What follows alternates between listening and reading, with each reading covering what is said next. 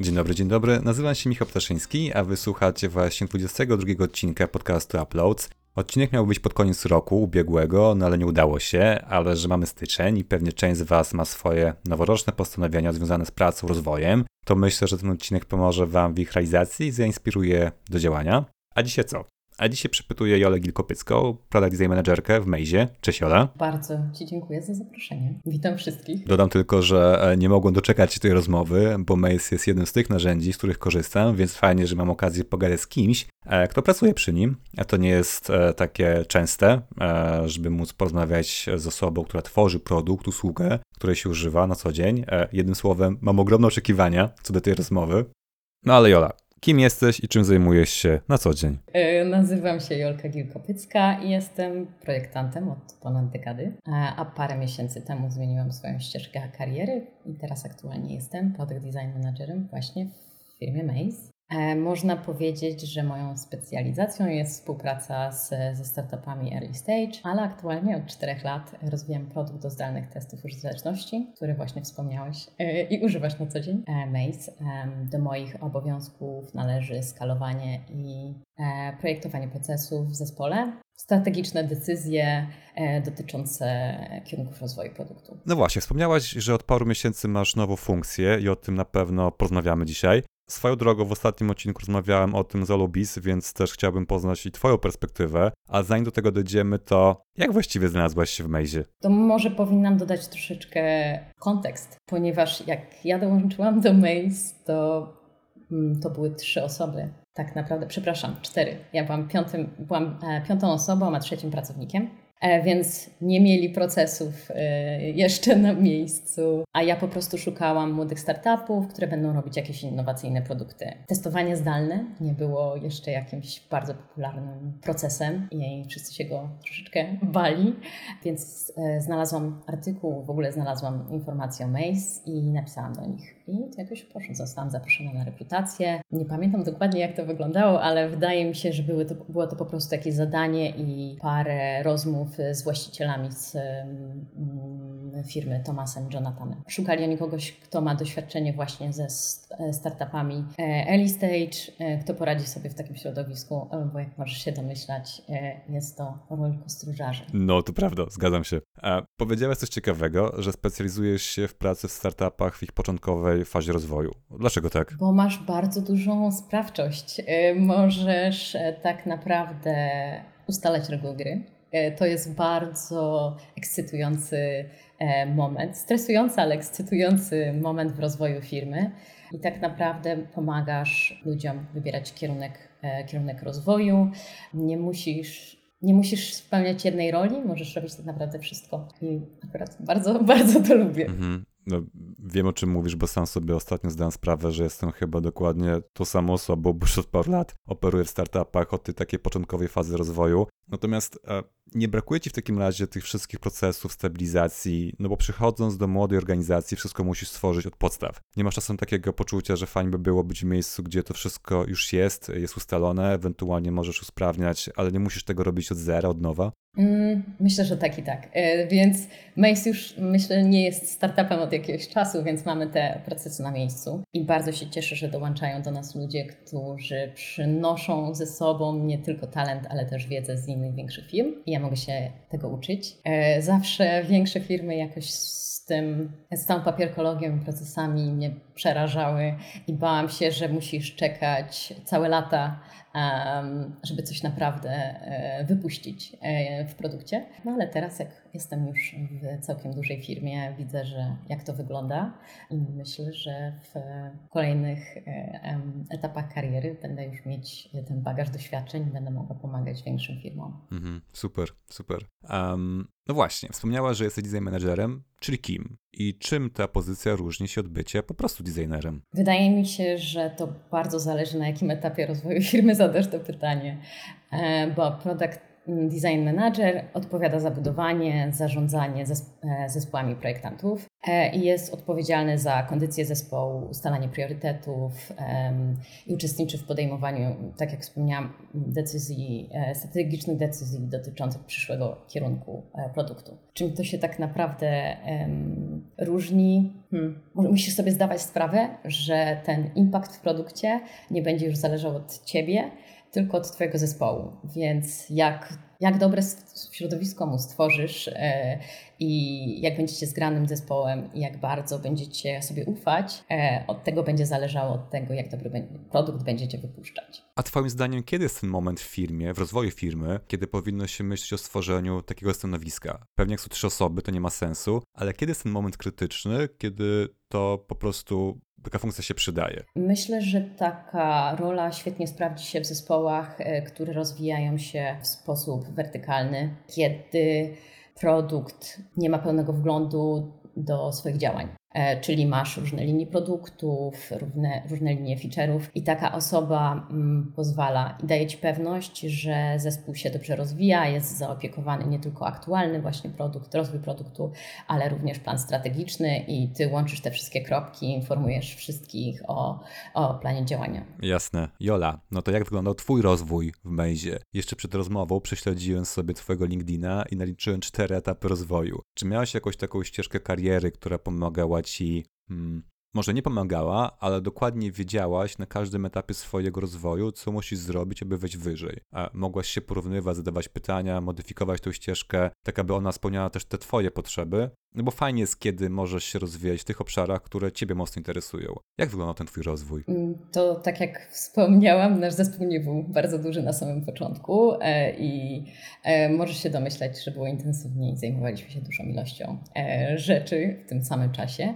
Więc nie tylko pracowałam jako indywidualny kontrybutor, ale również budowaliśmy zespoły i całe procesy, więc już wtedy miałam sporo funkcji menedżerskich. Współpracowałam wtedy z, z founderami wspólnie i byli częścią mojego zespołu, więc to była bardzo otwarta relacja. Ja mogłam im powiedzieć, czego tak naprawdę oczekuję, a oni odpowiednio dawali mi narzędzia e, i możliwości. E, dopiero od jakiegoś czasu, myślę, że to jest już rok, nasz właściciel oddał pałeczkę komuś z zewnątrz i teraz zespołem design dowodzi Roger Bretous z Hotjar, więc wtedy mogliśmy dopiero przystanąć i znaleźć czas na takie pisane zasady, stworzyć te wszystkie drabiny i udokumentować ścieżkę kariery. Więc teraz mam to wszystko bardzo jasno określone, a wcześniej to było jakby zestaw niepisanych zasad, więc tak naprawdę to była kwestia dogadania się i konwersacji. Myślę, że bycie otwartym i, i jasne komunikowanie, czego się chce, jest bardzo istotną zasadą w każdej firmie, niezależnie od roz, rozmiaru. Tak, sto procent. Um, to Jola, to co w takim razie jest ważne, aby stworzyć taką ścieżkę kariery? Przyznam, że analizowałem ścieżki Zendeska, Intercoma i kilku innych firm i one za każdym razem wyglądają trochę inaczej. Jaka jest recep- recepta na taką dobrą ścieżkę kariery, która z jednej strony zagwarantuje tobie jako menadżerowi takie poczucie, że, um, że możesz sobie tak trochę, powiedzmy, podhaczać kompetencje konkretnego designera i powiedzieć sobie, ok, jestem spokojny, bo on, ona umie to i to, a z drugiej strony da przestrzeń do tego, aby wymagać więcej. Poproszę jakieś rady, wskazówki. Myślę, że powinny zostać zaopiekowane wszystkie aspekty nie tylko twojego zespołu, ale również ciebie, ponieważ ty również musisz się rozwijać. Więc e, posiadanie takiego polu do, polu do rozwoju, twardych umiejętności miękkich e, jest świetną receptą. Kogoś, kto pomoże ci, e, będzie cię wspierać radą albo tak, będzie twoim takim kompasem na tej ścieżce. Oczywiście informacje albo może taka recepta, jak, jak zespół powinien się rozwijać, albo jak możesz mu pomóc, jakich narzędzi powinieneś użyć, żeby jakby był jak najbardziej zoptymalizowany i najlepiej współtworzył. Nie wiem, nie wiem jak wyglądały u ciebie takie ścieżki i co nie pasowało ci w, w, albo pasowało w takich dokumentacjach, ale wiem, że czasami ludzie za bardzo restrykcyjnie do tego podchodzą i chcą właśnie odhaczać punkt po punkcie, a, a wydaje mi się, że to powinien być tylko taki guideline, nie, nie, nie lista do, do odhaczenia. Jak u mnie wyglądały? No one na pewno przeszły kilka iteracji, ale dla mnie kluczowe było znalezienie jakiegoś balansu pomiędzy twardymi umiejętnościami, które są wymagane na pewnym etapie, a z drugiej strony nie fiksowały się na konkretnych narzędziach czy na konkretnych rozwiązaniach, ale miał to być takie trochę, wiesz, myślenie o rozwoju jako obszarach, które mają pomóc, aby produkt był lepszy. I schodząc do konkretów, w ścieżce rozwoju miałem przez jakiś czas takie punkty jak design systemy. I oczywiście jak ktoś już potrafi pracować w oparciu o nie, utrzymywać i tak dalej, no to wiadomo, że jak ktoś w styczniu to potrafił, to i w grudniu będzie umiał, więc później raczej te obszary były bardziej wysokopoziomowe, dające przestrzeń do, do interpretacji, ale my ym, tą interpretację ustaliliśmy sobie kwartał wcześniej, tak aby skupić się na konkretnych celach, na przykład w związku z design systemem, e, więc e, zaczynałem od checklisty, a skończyłem na takich wysokopoziomowych obszarach. I też właśnie wydaje mi się, że jeżeli mamy młodych e, projektantów, oni właśnie potrzebują takich checklist, bo jeszcze nie wiedzą, jak mają się odnaleźć w takich meandrach procesowych i co dokładnie jest od nich wymagane. A starsi projektanci właśnie potrzebują tylko takiego wskaźnika i jakoś sobie poradzą. I właśnie w związku z tym, że również mają dużo więcej odpowiedzialności, takich punktów styku w produkcie i więcej, więcej na głowie, więc również jest bardzo dużo zmiennych w, w pracy. Lepiej może, że, że te wytyczne są bardziej ogólne, ponieważ wiele się zmienia. Mhm. No właśnie.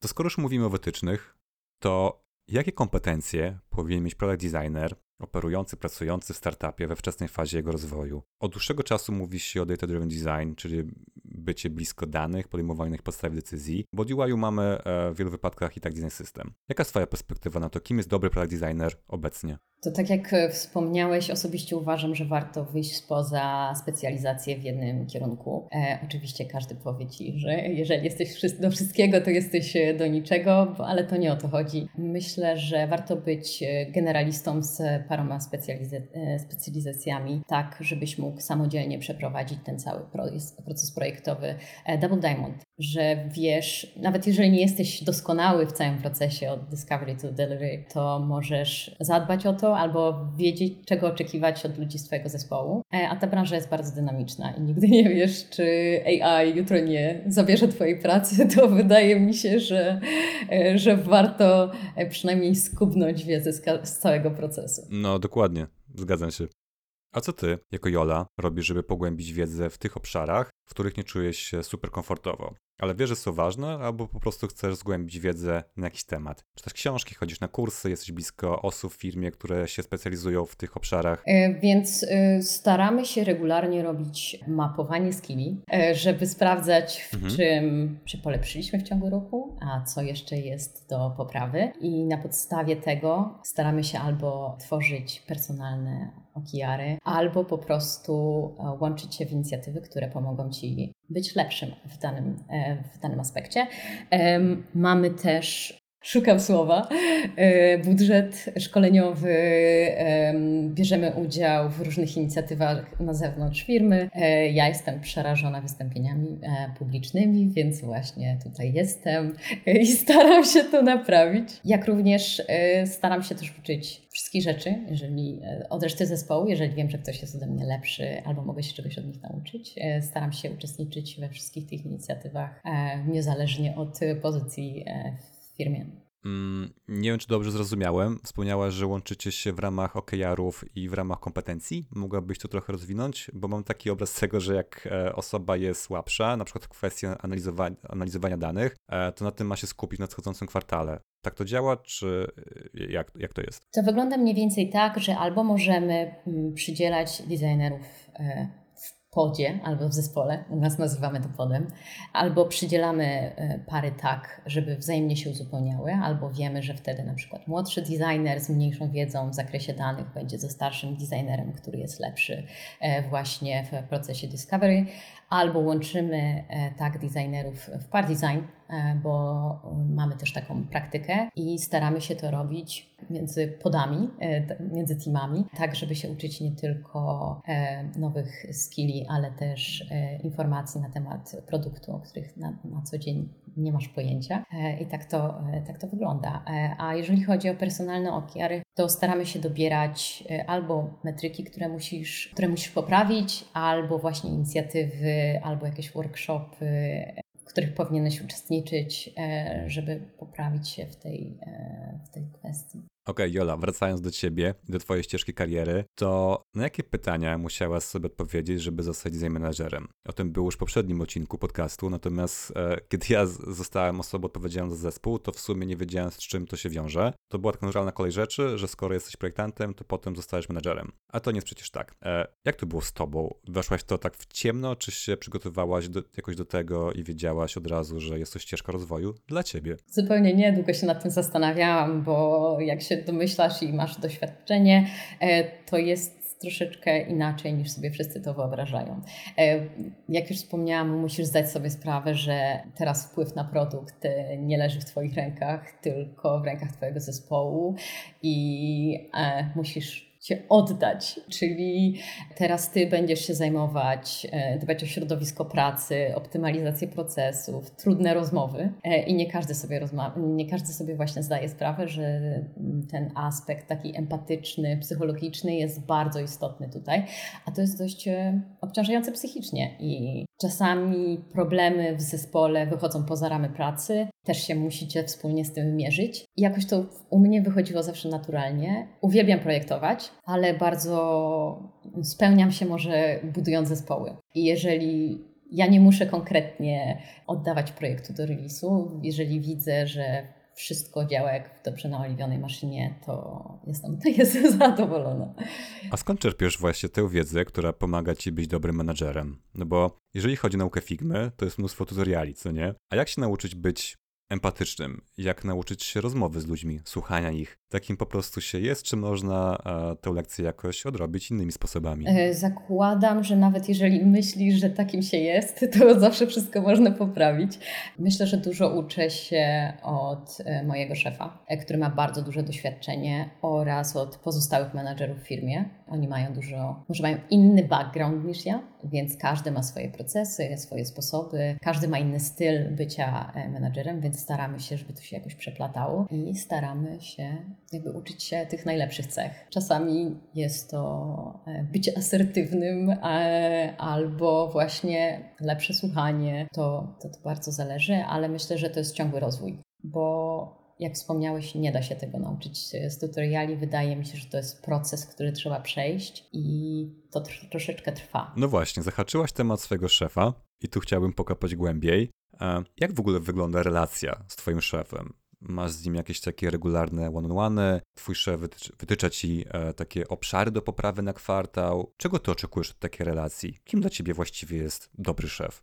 Więc to na przestrzeni czasu się zmieniło, ponieważ wcześniej moim bezpośrednim przełożonym był Joe, który jest założycielem i również ze mną projektował przez bardzo długi czas, e, więc nasze relacje były bardzo koleżeńskie i otwarte, więc to się zmieniło rok temu, jak wspomniałam, kiedy do naszego zespołu dołączył Roger Bretous z Hotjaru, żeby szybciej i wydajniej skalować zespół, ale dalej nasze relacje są bardzo partnerskie. E, nikt nie daje nikomu do zrozumienia, że jest między nami jakaś hierarchia i wydaje mi się, że to jest bardzo istotne, bo zarówno ja się uczę od niego jakichś procesów, właśnie e, opieram e, swoje działania na jego doświadczeniu. On również się uczy od nas, e, ponieważ my mamy historyczny kontekst zespołu, więcej informacji. Zakładam większe zaufanie pośród pracowników, więc to jest taka obustronna transakcja.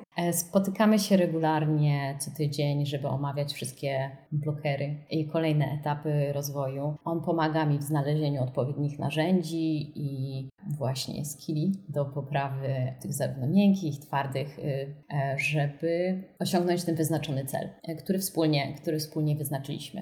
Bo wydaje mi się, że takie narzucanie komuś metryk do spełnienia albo O K R-ów do wypełnienia, w których w ogóle nie wierzysz albo udajesz, albo wydaje ci się, że są bez sensu, to nie jest dobra recepta na, na współpracę. I bardzo doceniam to właśnie, że niczego mi nie narzuca i nie pokazuje palcem i, de- i zdecydowanie nie uprawia micromanagementu, tylko pomaga mi mm, zmienić trajektorię, jeżeli jakieś napotykam e, problemy. Jest również bardzo otwarty na krytykę i ja daję mu również taki feedback zwrotny, bo to powinien być dialog, a nie monolog. No jasne. A czy dawanie wskazówek przez twojego szefa, tobie, e, też zakłada, że on po jakimś czasie ocenia cię, weryfikuje? Masz z nim jakieś takie quarterly performance review? E, tak, zdecydowanie mamy, e, więc... E, Tak jak mówiłam, staramy się spotykać regularnie i dajemy sobie feedback, ale mamy co sześć miesięcy performance review, gdzie ja zapisuję, co uważam, że powinnam zmienić albo uważam, że usprawniłam, i on również weryfikuje to w takim samym dokumencie i spotykamy się po środku. Jeżeli coś by było dla mnie zaskoczeniem, to znaczy, że coś poszło nie tak, ponieważ powinniśmy informować się o problemach na bieżąco. Więc najczęściej zdaję sobie z tego sprawę, jeżeli coś jest nie tak albo coś robiłam, coś robiłam dobrze. No dobrze, to wchodząc już w samego Maze'a, w sam produkt, to czy mogłabyś opowiedzieć, jak wygląda cykl życia projektu? Pracujesz w jakichś sprintach? Kiedy w ogóle jesteś angażowana w projekt? Z kim pracujesz? Więc długo próbowaliśmy znaleźć proces, ponieważ jesteśmy w pełni zdalną firmą, która się rozwija bardzo szybko i próbowaliśmy pracować w Waterfall, w Shape Upie z Basecampa i aktualnie pracujemy w bardzo dziwnej dla nas hybrydzie Dual Agile. Pracujemy w sprintach sześciotygodniowych i od samego początku do końca wszyscy członkowie zespołu są w to zaangażowani. Wszyscy członkowie zespołu to design lead, P M i um, tech lead i pozostali deweloperzy. To pozwala na szybsze wykluczenie niewykonalności projektu i pozwala na lepsze zrozumienie problemu. I myślę, że odczuwasz większe zaangażowanie w to, co wypuszczasz i czujesz, że jesteś w pełni twórcą danej inicjatywy. Więc pracujemy w ten sposób, że właśnie mamy taki conscious discovery. Próbujemy cały czas robić research, w międzyczasie robimy workshopy z, z deweloperami, próbujemy znaleźć projekty, które będą spełniać oczekiwania takich rocznych tracków, które mamy.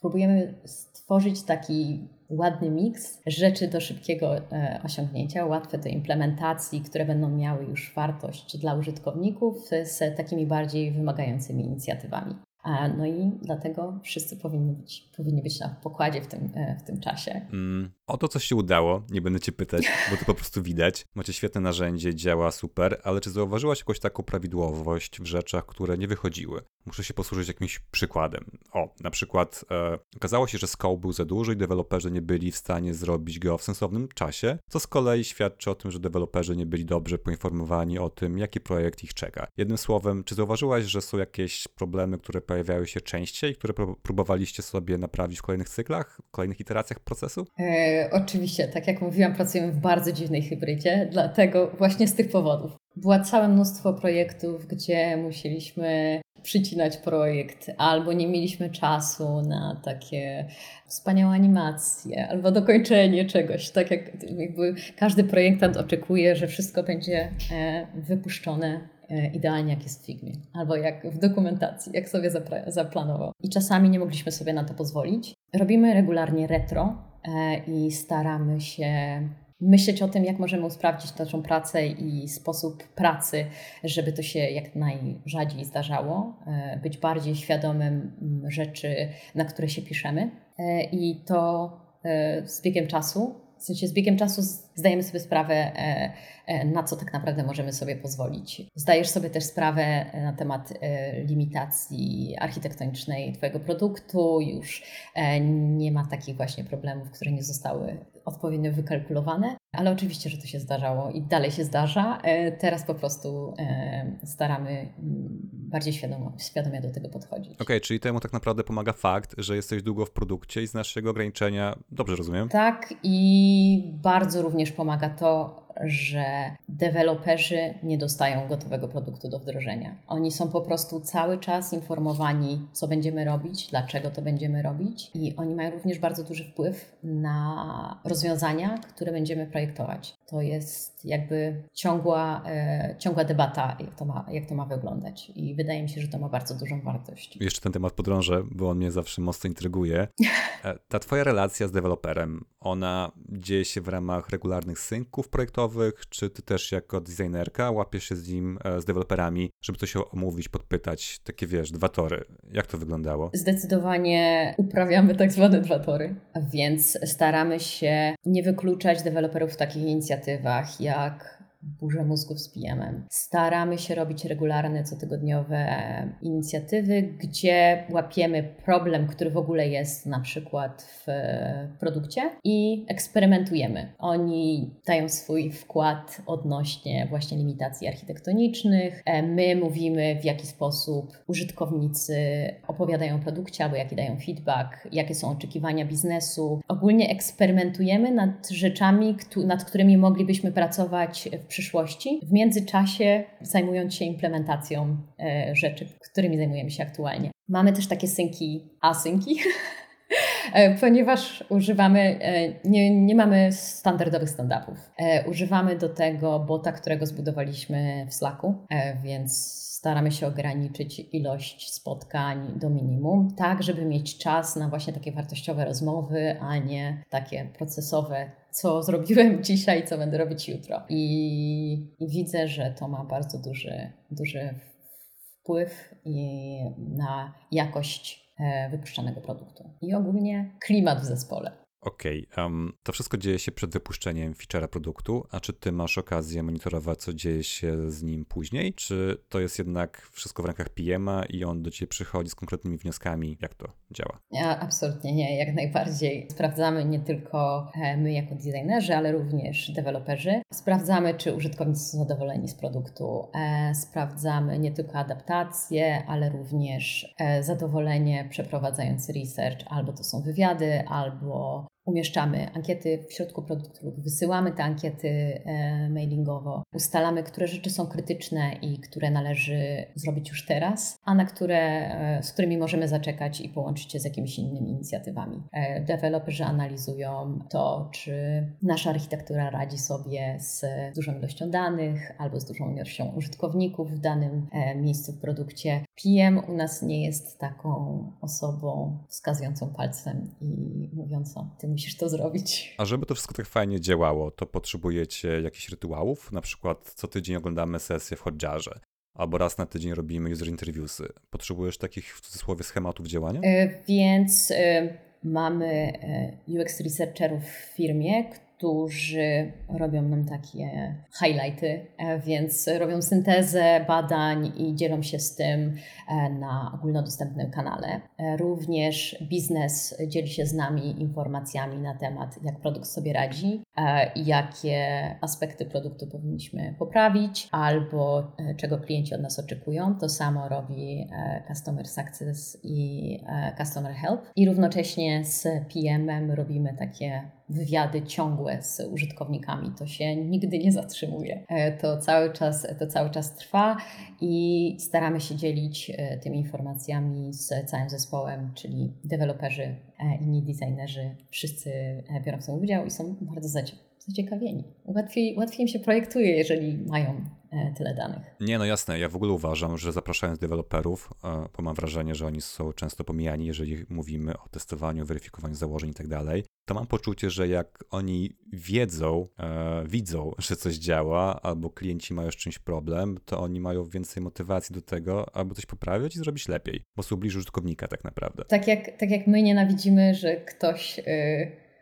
Może nienawidzimy. Nikt nie lubi, jak jesteśmy tylko porusza, poruszaczami myszki yy, i przestawiamy kwadraty. Tak samo oni, przynajmniej większość, którą znam, yy, nie, nie chce po prostu klepać kodu, yy, tylko chcą być ważnym elementem yy, tego procesu e, wdrożenia. Ale to też chyba super ważne, żeby w firmie była taka kultura pracy, e, że to jest no, jakiś jeden z największych, najważniejszych filarów e, współpracy. Według mnie to powinno w ogóle wychodzić od tych najwyższych stanowisk i przelewać tę kulturę na te niższe szczeble i zaszczepiać podejście do bycia ciekawym tak po prostu. Um, No ale wiem, że o narzędziach pewnie nie powinno się rozmawiać, bo one są drugoplanowe, ale czy możesz nam powiedzieć, jakich narzędzi używasz, na jakim etapie, aby móc weryfikować swoje założenia projektowe? Więc warto to rozdzielić według wspomnianego wcześniej procesu Double Diamond. Kiedy odkrywasz i definiujesz problem, myślę, że najlepiej jest używać takich badań generatywnych, odpowiadających sobie na pytanie, jak możemy rozwiązać ten problem. To są wywiady, ankiety, dane zastane, analiza feedbacku. W naszym przypadku to jest Hotjar, Amplitude, to jest Maze albo Zoom po prostu. Wtedy właśnie przeprowadzamy wywiady. Używamy ostatnio jeszcze Grain do analizy wideo. Bardzo ciekawe narzędzie. A jeżeli chodzi o kolejne etapy, to najlepiej jest używać badań właśnie ewaluacyjnych, odpowiadających takie na pytanie, jak, jak dobrze sprawdza się nasze rozwiązanie. Czyli brainstorming, czy to będzie Miro, czy to będzie FigJam, card sorting, um, tree testing. Tutaj używam Maze bez zaskoczeń lub zdalne albo moderowane testy użyteczności. No i w tym przypadku albo używam Maze albo um, Zooma. Okej, okay, no to skoro sobie już weryfikujemy, nie znam Maze'a, nie używałem go nigdy, a chciałbym sobie stworzyć, e, sprawdzić, czy ścieżka dodania produktu do koszyka jest zrozumiała dla użytkownika. Jak stworzyć taki test w Maze'ie? Myślę, że warto zbudować dość obszerny prototyp, gdzie pozwolisz użytkownikowi tak naprawdę się zgubić. Czyli nie ograniczasz jego ruchów w prototypie tylko do tych ścieżek, które uważasz, że będą odpowiednie. Pozwalasz mu klikać we wszystkie możliwe elementy i nie kierujesz go konkretnie na to zadanie. Nie mówisz, co ma kliknąć, w jakim momencie, tylko dajesz mu takie ogólne, nienakierujące pytanie albo zadanie. Kup bluzkę. I to by było na tyle, bo nikt tak naprawdę nie wskazuje nam palcem, co mamy zrobić, żeby kupić bluzkę, więc myślę, że to są takie główne rzeczy, które warto mieć na uwadze, tworząc taki Maze. I fajnie jest tworzyć więcej testów, ale krótszych, tak żeby nie przemęczać użytkownika, żeby on już później nie robił tego automatycznie, nie był znudzony, więc lepiej zrobić jeden test, iterować na odpowiedziach i wysłać kolejny test, niż właśnie tworzyć test użyteczności z dwudziestoma blokami, a już po dziesiątym ludzie są zmęczeni, klikają cokolwiek. A czy warto po takiej ścieżce dodać kolejny blok z otwartym pytaniem, z jakąś ankietą? E, tak, jak najbardziej. Więc... Y- To jest bardzo zależne od tego, w jaki sposób chcesz analizować dane, bo albo możesz prosić użytkownika, żeby wokalizował swoje, swoje ruchy w prototypie, czyli nagrywasz go i prosisz, żeby ci tłumaczył, dlaczego akurat w to kliknął, lub właśnie zadajesz mu pytania takie pomocnicze, które wytłumaczą jego sposób działania. Jeżeli był sfrustrowany, dlaczego był sfrustrowany, jeżeli wydawało ci się... Najlepiej Wydaje mi się, że najlepiej dodać na przykład skalę, żeby określić, jakie, e, jakie emocje były związane z, z, z daną misją lub zadaniem, a następnie to pozwoli Ci lepiej analizować dane, więc już sobie dodasz na przykład logikę e, i, i zadasz inne pytanie, jeżeli emocje były pozytywne, a zupełnie inne pytanie, jeżeli emocje były negatywne. Okej, okay, Jola, to ostatnie pytanie, jeżeli chodzi o testy. Wielu designerów, których poznałem, nie do końca czuje się komfortowo rozmawiając face to face z drugą osobą, z klientem. Niektórzy są po prostu introwertykami i to im sprawia ogromny ból, kiedy muszą wyjść poza swoją strefę komfortu. Czy są jakieś sposoby, które pomogą mi zweryfikować um, założenia, dostając bezpośredni feedback od klientów, nie musieć z nimi rozmawiać? Ja wiem, że to brzmi głupio, ale da się tak? Jakie są metody, żeby taki feedback zebrać poza na przykład, nie wiem, analizą komentarzy na Trustpilocie? Przychodzi Ci coś do głowy? Myślę, że warto na przykład włączyć takie ankiety N P S do swojej aplikacji, czy to będzie Trustpilot, czy to będzie Typeform, czy Maze, to nie robi różnicy. Czytać feedback na social mediach, albo właśnie pytać customer help, czy nie otrzymali jakichś rzeczy. Pracowałeś w Zendesku. Ja? Wiesz, nie, ja nie pracowałam w Zendesku. Jak... Przepraszam, przepraszam. Wiesz, miałeś doświadczenie i widziałam, że miałeś słuchaczy z Zendesku. I Zendesk jest doskonałym narzędziem, gdzie masz na przykład matrix feedbacku i możesz go analizować, więc myślę, że to jest doskonałe źródło. Ale jeżeli chodzi o bycie introwertykiem i przeprowadzanie wywiadów, sama mnie to przeraża, absolutnie. I sama jestem introwertyczką, ale widzę, że można taką metodą małych kroków dojść do momentu, gdzie to już nie jest takie uciążliwe. Można zacząć od wywiadów, gdzie tylko jest się obserwatorem albo robi się notatki. Następnie zadawać coraz więcej pytań i staje się coraz, to coraz mniej uciążliwe i nie takie przerażające, więc zachęcam wszystkich do próbowania. Okej, okay, super.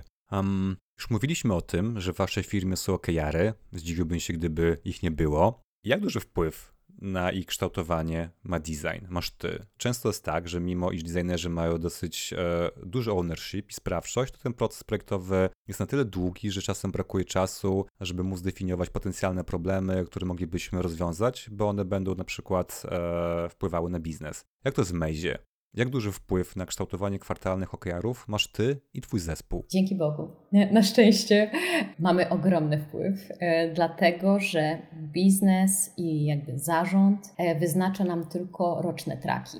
Takich inicjatyw jakby i metryk, których oni oczekują albo którymi powinniśmy się kierować. Następnie każdy zespół dostaje taką, taki track i to my wymyślamy inicjatywy, które pozwolą nam osiągnąć ten cel. I w ciągu roku oczywiście zmieniamy to wszystko, adaptujemy się, ponieważ wszystko się zmienia po drodze, więc mamy bardzo duży wpływ i jakby realny wpływ, ale też bardzo dużą odpowiedzialność. Dlatego, że jeżeli coś pójdzie nie tak, to jednak zespół wpadł na to, jak, jak osiągnąć ten cel i coś nie wyszło, więc musimy, musimy szybko, szybko coś zmieniać albo właśnie się adaptować. Jesteśmy w takiej dziwnej metasytuacji, gdzie projektujemy dla innych projektantów, więc design ma bardzo duży, duży wpływ W tym, w tym, co robimy i staramy się, żeby produkt to odzwierciedlał. Oczywiście, jak już rozmawialiśmy, czasami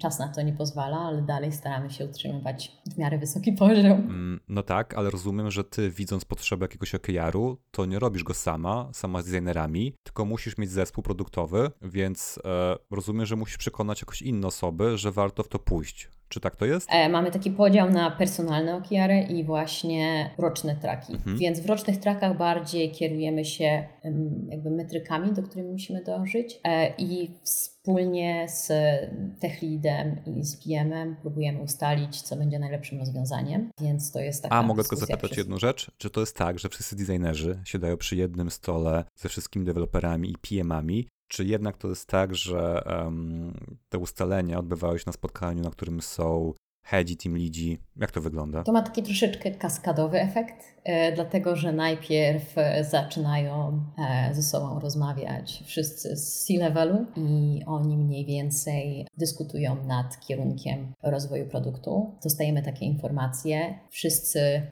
menadżerowie albo lidowie siadają do stołu, starają się również dyskutować nad tym, jak połączyć te inicjatywy, e, dlatego żeby nie pracować w takich silosach. I następnie dyskutujemy już w zespole, że mamy takie inicjatywy, które możemy połączyć z innymi zespołami albo możemy pracować nad nimi osobno, jak się do tego zabrać w naszym aktualnym stanie architektury albo w wielkości zespołu, na co możemy sobie pozwolić tak naprawdę. Okej, okay, a czy fakt, że ma stanowisko menadżerskie, to z automatu przydziela ci miejsce przy stole decyzyjnym? Czy ty jako Jola musisz się trochę porozpychać, żeby usiąść tam i powiedzieć, co jest dla ciebie ważne?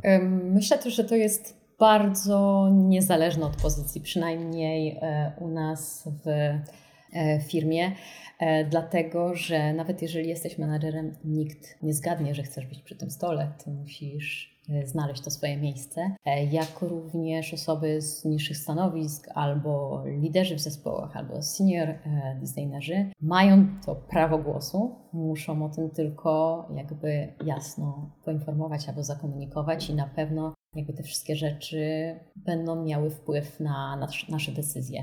To nie jest tak, że tylko my mamy rację albo e, prawo głosu. No dobrze, to już siedzisz przy tym stole, uzgodniliście, co chcecie robić, to co w sytuacji, kiedy wam się nie uda, e, nie osiągniecie e, tej metryki, którą sobie zaplanowaliście na początku? Czy to wiąże się z jakimiś konsekwencjami? Może nie konsekwencjami, jako, jako że, e, że my mamy bardzo duży wpływ i dużą odpowiedzialność. Staramy się też robić e, bardzo dużo retrospekcji, zmieniać kierunek i trajektorię wcześniej, jeżeli widzimy takie sygnały, że coś jest nie tak. Mamy bardzo duże pole do manewru i nie dopuszczamy do takiej sytuacji, żeby coś było krytyczne albo właśnie, że coś się, coś się wielkiego nie udało. Jak wiesz, w świecie design wszystko jest bardzo dynamiczne, więc warto nie trzymać się sztywnych założeń. Nikt nie wiedział, że Figma będzie wchłonięta przez Adobe jeszcze tydzień temu, yy, więc... Yy, warto analizować konkurencję i rynek i szybko adaptować się do potrzeb i właśnie szybko to zmieniać. I tak samo jest z, z tymi wszystkimi założeniami. Ja mówię, jeszcze się nie zdarzyło nic takiego krytycznego. Okej, okay, czyli nie obcinają wam pensji, e, nie słyszałeś nic o tym? Nie, abs- absolutnie. No to dobrze. Zbliżając się do końca, ale zostając w tematyce biznesu, mm, patrząc trochę wstecz, również do innych firm, w których byłaś, to co designerzy mogą zrobić, żeby lepiej rozumieć biznes produktu, który tworzą? Bez tego ciężko proponować dobre rozwiązania, co nie? Jak zbalansować to, co dobre dla biznesu, a co dla potencjalnego klienta? No bo to nie zawsze idzie w parze. Książki mówią, że powinno się robić pod usera, bo wtedy biznes będzie szczęśliwy, ale czy tak jest zawsze? Jakie ty masz z tym doświadczenia i co ty robiłaś, żeby ten biznes lepiej rozumieć? Myślę, że oczywiście warto rozmawiać, ponieważ tak samo jak, nie wiem, salesi w naszej firmie nie pojmują tych meandrów pracy designera, tak samo my nie rozumiemy, nie rozumiemy i nie pojmujemy procesu sprzedaży i całego tego impaktu, który biznes, biznes ma na cały, na cały ten rynek. Ja osobiście na przykład w następnym tygodniu będę robić właśnie prezentację dla, dla, dla salesu, żeby wytłumaczyć im zmieniający się rynek designerów. Wydaje mi się, że po prostu warto spotkać się gdzieś pośrodku. Wiemy, że, że, że biznes, zespoły sprzedażowe mają cele do osiągnięcia. My mamy rzeczy, które chcemy usprawnić i po prostu musimy przedyskutować, które rzeczy tak naprawdę wypuścimy a, i na które sobie możemy pozwolić i żeby każdy był jakby zadowolony z tego procesu. Mhm. Wspomniałaś, że będziesz robiła prezentację o tym, jak zmienia się rynek designerów. To jak on się zmienia? Jak się zmienia ten rynek? Już tłumaczę. Jakby wchodząc do firmy, nie będąc długo w firmie stricte designerskiej, salesi mają bardzo płaską wizję odnośnie tego, kim jest designer w firmie. I właśnie nie rozumieją tej struktury U I designera, designera trzy D, animatora, jakby tych wszystkich drobnych aspektów, które różnicują designera w firmie i jego odpowiedzialności w procesie decyzyjnym, projektowym. I właśnie tłumaczę im to na przestrzeni historii, jak to się zmieniało w oparciu o technologie, które zostały wprowadzane. Teraz wchodzi jakby virtual reality albo A I. To już tworzy nowe miejsca pracy i nowych designerów. E, za chwilę będziemy mieć zupełnie inne. Warto, myślę, e, zrozumieć e, te małe niuanse, e, żeby znać się lepiej. No, nie pomyślałem o tym, pracując w poprzednich firmach, a to może być mega ciekawe i wartościowe dla innych działów. A, no dobrze, Jola, przedostatnie pytanie. Jak już widzisz te wszystkie problemy, z którymi zmagają się twoi klienci, klienci Maze'a, to jak ocenić, który z nich jest najważniejszy? Którym właściwie powinniśmy się zająć? To zawsze jest problem, nie? Mamy oczywiście low hanging fruits, quick winy i tak dalej. Z kolei na drugim końcu mamy takie duże buły, które zmieniają wszystko, ale są mega kosztowne i długie. Jak masz taką listę feature'ów, problemów do rozwiązania, to jak ocenić, jak wybrać te najważniejsze? Macie pod to jakiś framework? Myślę, że warto używać takiego standardowego prioritization matrix, a który pozwoli ci zrozumieć właśnie, co będzie quick winem, winem a co będzie e, i, i przyniesie w, mm, jakby wymierne korzyści dość szybko, a e, co będzie bardziej długoterminową e, i wymagającą inicjatywą. Bardzo lubię i e, staramy się e, grupować te mniejsze wdrożenia w takie bloki tematyczne, żeby użytkownik zrozumiał jego ogólną wartość. E, nie zrozumie, nie wiem, pogrubienia tekstu albo dodania tranzycji albo możliwości dodania logiki, jeśli nie będzie widział tego e, końcowego use case'u. Staramy się e, mu pomóc zrozumieć, w jakim kierunku idziemy, wypuszczając te drobne rzeczy, e, przygotowując go w międzyczasie na większe zmiany w produkcie. Myślę, że nie ma na to recepty. E, jakby każdy musi znaleźć od, od, odpowiedni flow, ale informowanie na bieżąco użytkowników, czy to publiczną roadmapą e, na temat feature'ów, które będziemy wypuszczać, czy właśnie po prostu informowanie ich na na temat tego, nad czym się pracuje, jest bardzo istotne, ponieważ oni w międzyczasie dają bardzo dużo feedbacku. No i jak również widzą, jak bardzo ważne jest zdanie, ich zdanie w procesie wypuszczania, wypuszczania produktu i też rozumieją nasz tok myślenia i pracy. Czyli tej wartości, jakiej oczekuje wasz klient, szukacie w bezpośrednim feedbacku od niego, w otwartej komunikacji? E, tak. E, no i oczywiście biznes ma też swoje założenia, więc staramy się, jak mówię, zgrupować to w jakieś takie bloki tematyczne. Jeżeli tworzymy jakieś ogromne rzeczy, które nie mają, nie wiem, S S O, które nie mają zupełnie wartości dla mniejszych, pojedynczych użytkowników, freelancerów, staramy się im to wytłumaczyć, dlaczego idziemy w tym kierunku, albo po prostu w jakiś sposób właśnie przynajmniej dla tych mniejszych użytkowników wypuścić coś, co dla nich również będzie miało wartość. Jasne. Um, no to ostatnie pytanie. Co ty byś chciał osiągnąć jako designer? Poleciałbym klasykiem i zapytał, gdzie siebie widzi za pięć lat, ale czy jest coś, co jeszcze chciałabyś zrobić, co sprawiłoby, że poczułabyś się spełniona jako designerka? E, czy już teraz się mega spełniasz? Um, myślę, że aktualna praca daje mi duże pole do popisu. Po pierwsze, myślałam, że jak będę pracować w jednej firmie nad jednym produktem przez cztery lata, to że umrę z nudów.